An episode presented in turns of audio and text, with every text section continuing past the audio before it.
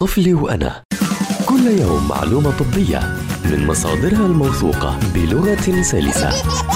طفلي وأنا عبر أجيال مع أخصائية الأطفال وحديثي الولادة سما برغوثي.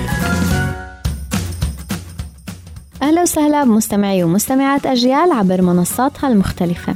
يفضل أنه الأطفال يكون لهم روتين نوم منظم بحيث يكسبوا ساعات نوم كافية خلال الليل وما يسهروا لتأثير السهر السلبي على الطفل على المدى القريب والمدى البعيد.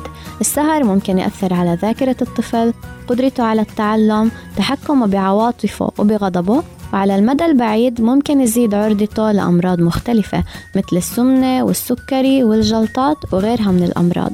عشان هيك ما تخلوا الأطفال يسهروا وعودوهم يناموا بوقت مبكر ويناموا لساعات كافية خلال الليل. النوم عند الأطفال مهم للنمو مثله مثل الأكل. استنوني بحلقة جديدة من طفلي وأنا حتى نحكي عن أمور بتتعلق بصحة الطفل.